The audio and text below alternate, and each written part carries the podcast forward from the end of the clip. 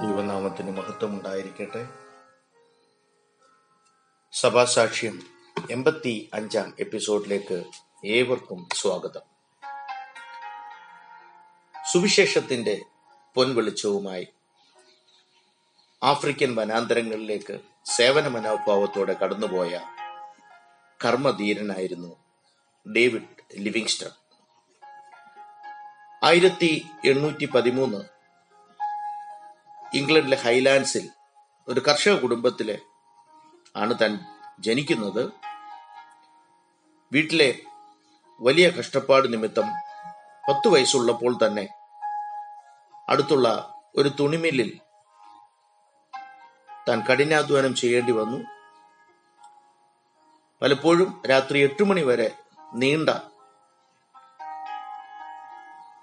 ആ ചെറുപ്രായത്തിലുള്ള ജോലി തന്നെ തളർത്തിയില്ല.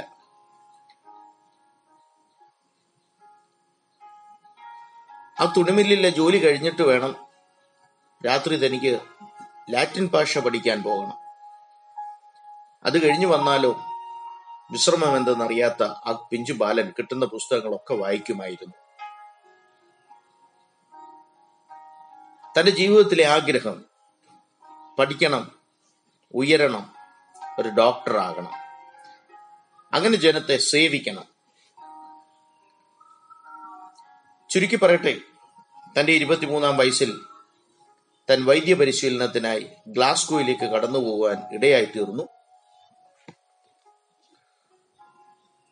ആ സമയത്തൊക്കെ നല്ല ക്രിസ്തീയ വിശ്വാസിയായി നല്ലൊരു യൗവനക്കാരനായി മാതൃകാ ജീവിതമാണ് താൻ അവിടെ നയിച്ചത്. തന്റെ മെഡിക്കൽ വിദ്യാഭ്യാസം തുടരുന്ന സമയത്ത് ലണ്ടൻ മിഷണറി സൊസൈറ്റി അദ്ദേഹത്തിന്റെ സഹായം ചോദിക്കുവാൻ ഇടയായി തീർന്നു ക്രിസ്തീയ വിശ്വാസത്തിലും ഒക്കെ താൻ ആ മാതൃകാ ജീവിതം നയിച്ചതുകൊണ്ട് തന്നെക്കുറിച്ചുള്ള സാക്ഷ്യം മറ്റുള്ളവർ അറിയുവാനിടയായിരുന്നു അങ്ങനെ താൻ ലണ്ടനിൽ മറ്റു മിഷണറികളുമായി ചേർന്ന് പ്രവർത്തിക്കുവാൻ ഇടയായി തീർന്നു അവരുമായിട്ടുള്ള മറ്റു മിഷണറിമാരുമായിട്ടുള്ള ചേർന്നുള്ള സേവനം തന്നെ നല്ല ഒരു ആത്മീയ പക്വതയിലേക്ക് നടത്തി എന്നുള്ളതിന് തർക്കമില്ലാത്ത വസ്തുതയാണ്. എസ് എക്സിൽ ആ സമയത്ത് നടന്ന ആരാധനകൾക്കൊക്കെ താൻ നേതൃത്വം നൽകി. അങ്ങനെ ഏകദേശം രണ്ടു വർഷക്കാലം താൻ ലണ്ടനിൽ വൈദിക പഠനവും അതിനോട് ചേർന്ന് പഠിക്കുവാൻ ഇടയായി തീർന്നു ലഭിക്കുന്ന പുസ്തകങ്ങളൊക്കെ വായിക്കുക ഏതു സമയവും പുസ്തക വായന തന്റെ ദിനചര്യയായി മാറി. ആ കാലത്ത് തന്റെ ആഗ്രഹം ചൈനയിൽ കടന്നുപോയി. സുവിശേഷം എത്തിയിട്ടില്ലാത്ത ഗ്രാമങ്ങളെ സുവിശേഷീകരിക്കണം എന്ന ഒരു വല്ലാത്ത ആഗ്രഹം തന്നെ മതിച്ചുകൊണ്ടിരുന്നു. എന്നാൽ ആ കാലത്തുണ്ടായ ഓപ്പിയം വാർ വിദേശ മിഷണറിമാരെ അവരുടെ ചൈനയിലേക്കുള്ള യാത്രയ്ക്ക് തടസ്സമാകുകയും തന്റെ ആഗ്രഹം പാതി വഴിക്ക് ഉപേക്ഷിക്കേണ്ടിയും വന്നു.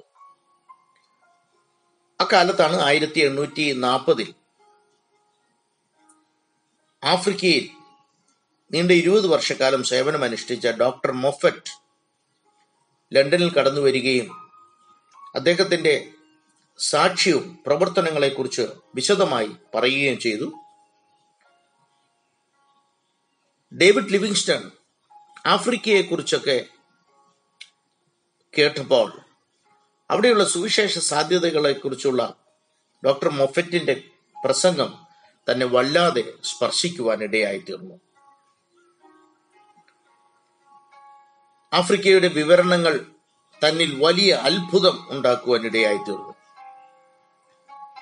തനിക്ക് മനസ്സിലായത് വലിയ സാധ്യതകളുള്ള ഒരു വലിയ സുവിശേഷ വയലാണ് ആഫ്രിക്ക എന്ന് മൊഫറ്റിലൂടെ തനിക്ക് മനസ്സിലാക്കുവാൻ ഇടയായി തീർന്നു ആ ചെറുപ്പക്കാരൻ എന്തു വില കൊടുത്തും ആഫ്രിക്കയിൽ കടന്നു പോകുക എന്ന് ദൈവസന്നിധിയിൽ ഒരു തീരുമാനം എടുക്കുകയുണ്ടായി. താൻ അറിയാതെ ആ കർത്തവർഗക്കാരെ സ്നേഹിക്കുവാൻ ഇടയായി തീർന്നു ആ ഇരുണ്ട ഭൂഖണ്ഡത്തെ സുവിശേഷത്തിന്റെ വെളിച്ചത്താൽ എങ്ങനെ നിറയ്ക്കുവാൻ കഴിയും? ആ ഒരു തീരുമാനത്തോടെയാണ് ദൈവമുണ്ടാ മുൻപാകെ തന്നെ തന്നെ താൻ സമർപ്പിക്കാൻ ഇടയായി തീർന്നത് താൻ ഗ്ലാസ്ഗോയിൽ മടങ്ങിച്ചെന്ന് തന്റെ ഡോക്ടറേറ്റ് പൂർത്തീകരിച്ചു. താൻ വീട്ടിൽ തിരികെ എത്തി. ഒരു ദിവസം മാത്രമാണ് തന്റെ വീട്ടിൽ തന്റെ ഭവനത്തിൽ താൻ പാർത്തത്. അടുത്ത ദിവസം ലിവർപൂളിലേക്ക് കപ്പൽ കയറി. തന്റെ പിതാവ് കണ്ണുനീരോടെയാണ് തന്റെ പുത്രനെ ആ കപ്പൽ യാത്രയ്ക്ക് അയക്കുന്നത്. വളരെ നിരാശകരമായ ഒരു സംഭവം. എന്നാലും വളരെ ലക്ഷ്യബോധത്തോടെയാണ് തന്റെ പിതാവുമായി അദ്ദേഹം വേർപിരിയുന്നത്. വീണ്ടും കാണാമോ എന്ന് പോലും ചിന്തിക്കുവാൻ കഴിയാത്ത സാഹചര്യം. ഏകദേശം നാല് മാസത്തെ കപ്പൽ യാത്ര ചെയ്ത് ആഫ്രിക്കയിൽ പോർട്ട് എലിസബത്തിൽ അവർ എത്തിച്ചേരുവാൻ ഇടയായി തീർന്നു കുറുമാൻ എന്ന ഉൾഗ്രാമത്തിലേക്കുള്ള യാത്ര വളരെ വിഷമകരമായിരുന്നു. അവിടെയായിരുന്നു ഡോക്ടർ മൊഫറ്റിന്റെ മിഷൻ ഫീൽഡ്. കൊടും വനങ്ങൾ നിറഞ്ഞ പാതകൾ. പാതകൾ ഉണ്ട് എന്ന് പറയുന്നതല്ല പറയുന്നത് തന്നെ തെറ്റാണ്.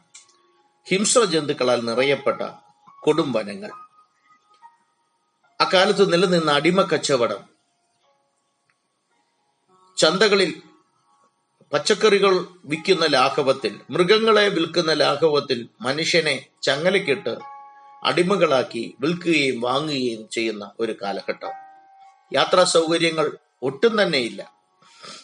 ഒരു കാളവണ്ടിയിൽ പത്തും പന്ത്രണ്ടും മൈൽ യാത്ര ചെയ്യും. ഒരു ദിവസം അത്രയും ദൂരം മാത്രമേ യാത്ര ചെയ്യുവാൻ പറ്റുകയുള്ളൂ. മണലാരണ്യങ്ങൾ കൊടും വനങ്ങൾ രാത്രി എവിടെയെങ്കിലും കിട്ടുന്ന സമയ സ്ഥലത്ത് വിശ്രമിക്കുക.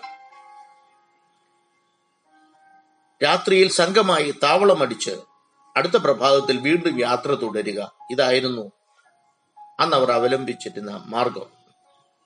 വളരെ ബുദ്ധിമുട്ടി കുറുമാൻ എന്ന ആ പ്രാന്തപ്രദേശത്ത് ഡേവിഡ് ലിവിങ്സ്റ്റൺ എത്തിച്ചേരുവാൻ ഇടയായിത്തീർന്നു. ആഫ്രിക്കൻ നിവാസികളുടെ ജീവിത നിലവാരം കണ്ട് തന്റെ ഹൃദയം വല്ലാതെ വേദനിക്കുവാൻ ഇടയായി തീർന്നു അടിമകളായി മാത്രം ജനിച്ചവരാണോ എന്ന് തോന്നുമാറ് അപരിഷ്കൃതരായ ആ ജനത്തോട് അദ്ദേഹത്തിന് അലിവ് തോന്നി. അവരുടെ ജീവിത നിലവാരം എങ്ങനെയും ഉയർത്തണമെന്ന ചിന്ത തന്നിൽ രൂഢമൂലമാകുവാൻ ഇടയായി തീർന്നു അതിന് അത്യന്താപേക്ഷിതമായത് വിദ്യാഭ്യാസമാണ് എന്നത് എനിക്ക് മനസ്സിലായി. ആഫ്രിക്ക അടുത്തറിയുവാൻ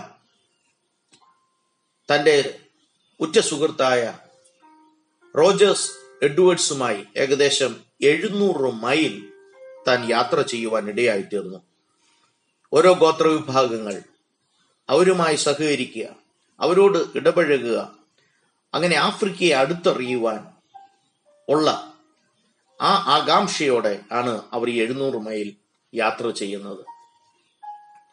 റോഡുകളോ വാഹനങ്ങളോ മറ്റ് ക്രമീകരണങ്ങളോ ഒന്നുമില്ലാത്ത കാലഘട്ടം എന്ന് മനസ്സിലാക്കണം.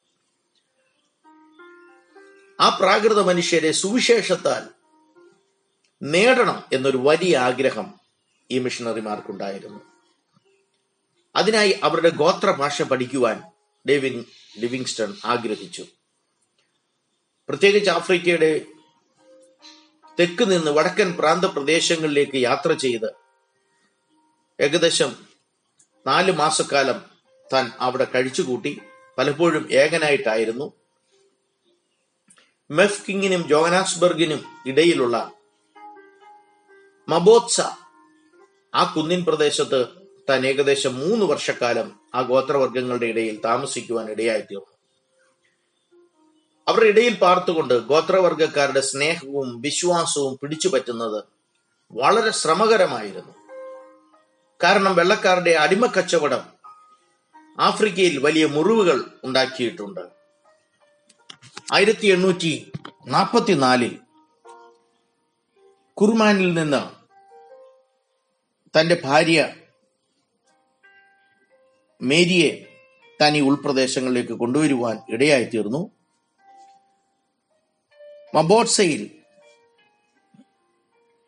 ഭയങ്കര സിംഹങ്ങളുടെ ശല്യം ഉള്ള ഒരു ദേശമായിരുന്നു. വളർത്തു മൃഗങ്ങളെയും കന്നുകാലികളെയും ഒക്കെയും രാത്രികാലങ്ങളിൽ കൊന്നൊടുക്കുന്ന ഒരു പ്രകൃതം. അപ്പോൾ അവിടെയുള്ള ഒരു സിംഹത്തെ കൊന്നാൽ ഈ ആക്രമണം ഒരു പരിധിവരെ നിയന്ത്രിക്കാൻ കഴിയും എന്ന് വിചാരിച്ച് ആൾക്കാരെയൊക്കെ കൂട്ടി താൻ വേട്ടയ്ക്ക് പോകുവാൻ ഇടയായി തീർന്നു തന്റെ കയ്യിലുള്ള തോക്കുകൊണ്ട് അലറി വന്ന ഒരു സിംഹത്തെ താൻ വെടിവെച്ചു. അടുത്ത തിര ലോഡ് ചെയ്യുന്ന സമയത്തേക്ക് മുറിവേറ്റ ആ സിംഹം തന്റെ തന്റെ മുമ്പിലേക്ക് ചാടി ആക്രമിച്ച് വീഴുകയാണ് ചെയ്യുന്നത്. തനിക്ക് മനസ്സിലായി തന്റെ ഇടത് കൈ സിംഹം കടിച്ചു പറിച്ച് രണ്ട് ഭാഗമാക്കി എന്നുള്ളത് തനിക്ക് മനസ്സിലാക്കുവാൻ ഇടയായി തീർന്നു. വരും ദിവസങ്ങളിൽ വീണ്ടും ഡേവിഡ് ലിവിങ്സ്റ്റനെ കുറിച്ച് പഠിക്കുവാൻ നമുക്ക് ശ്രമിക്കാം. ദൈവം നിങ്ങളെ ധാരാളമായി അനുഗ്രഹിക്കട്ടെ.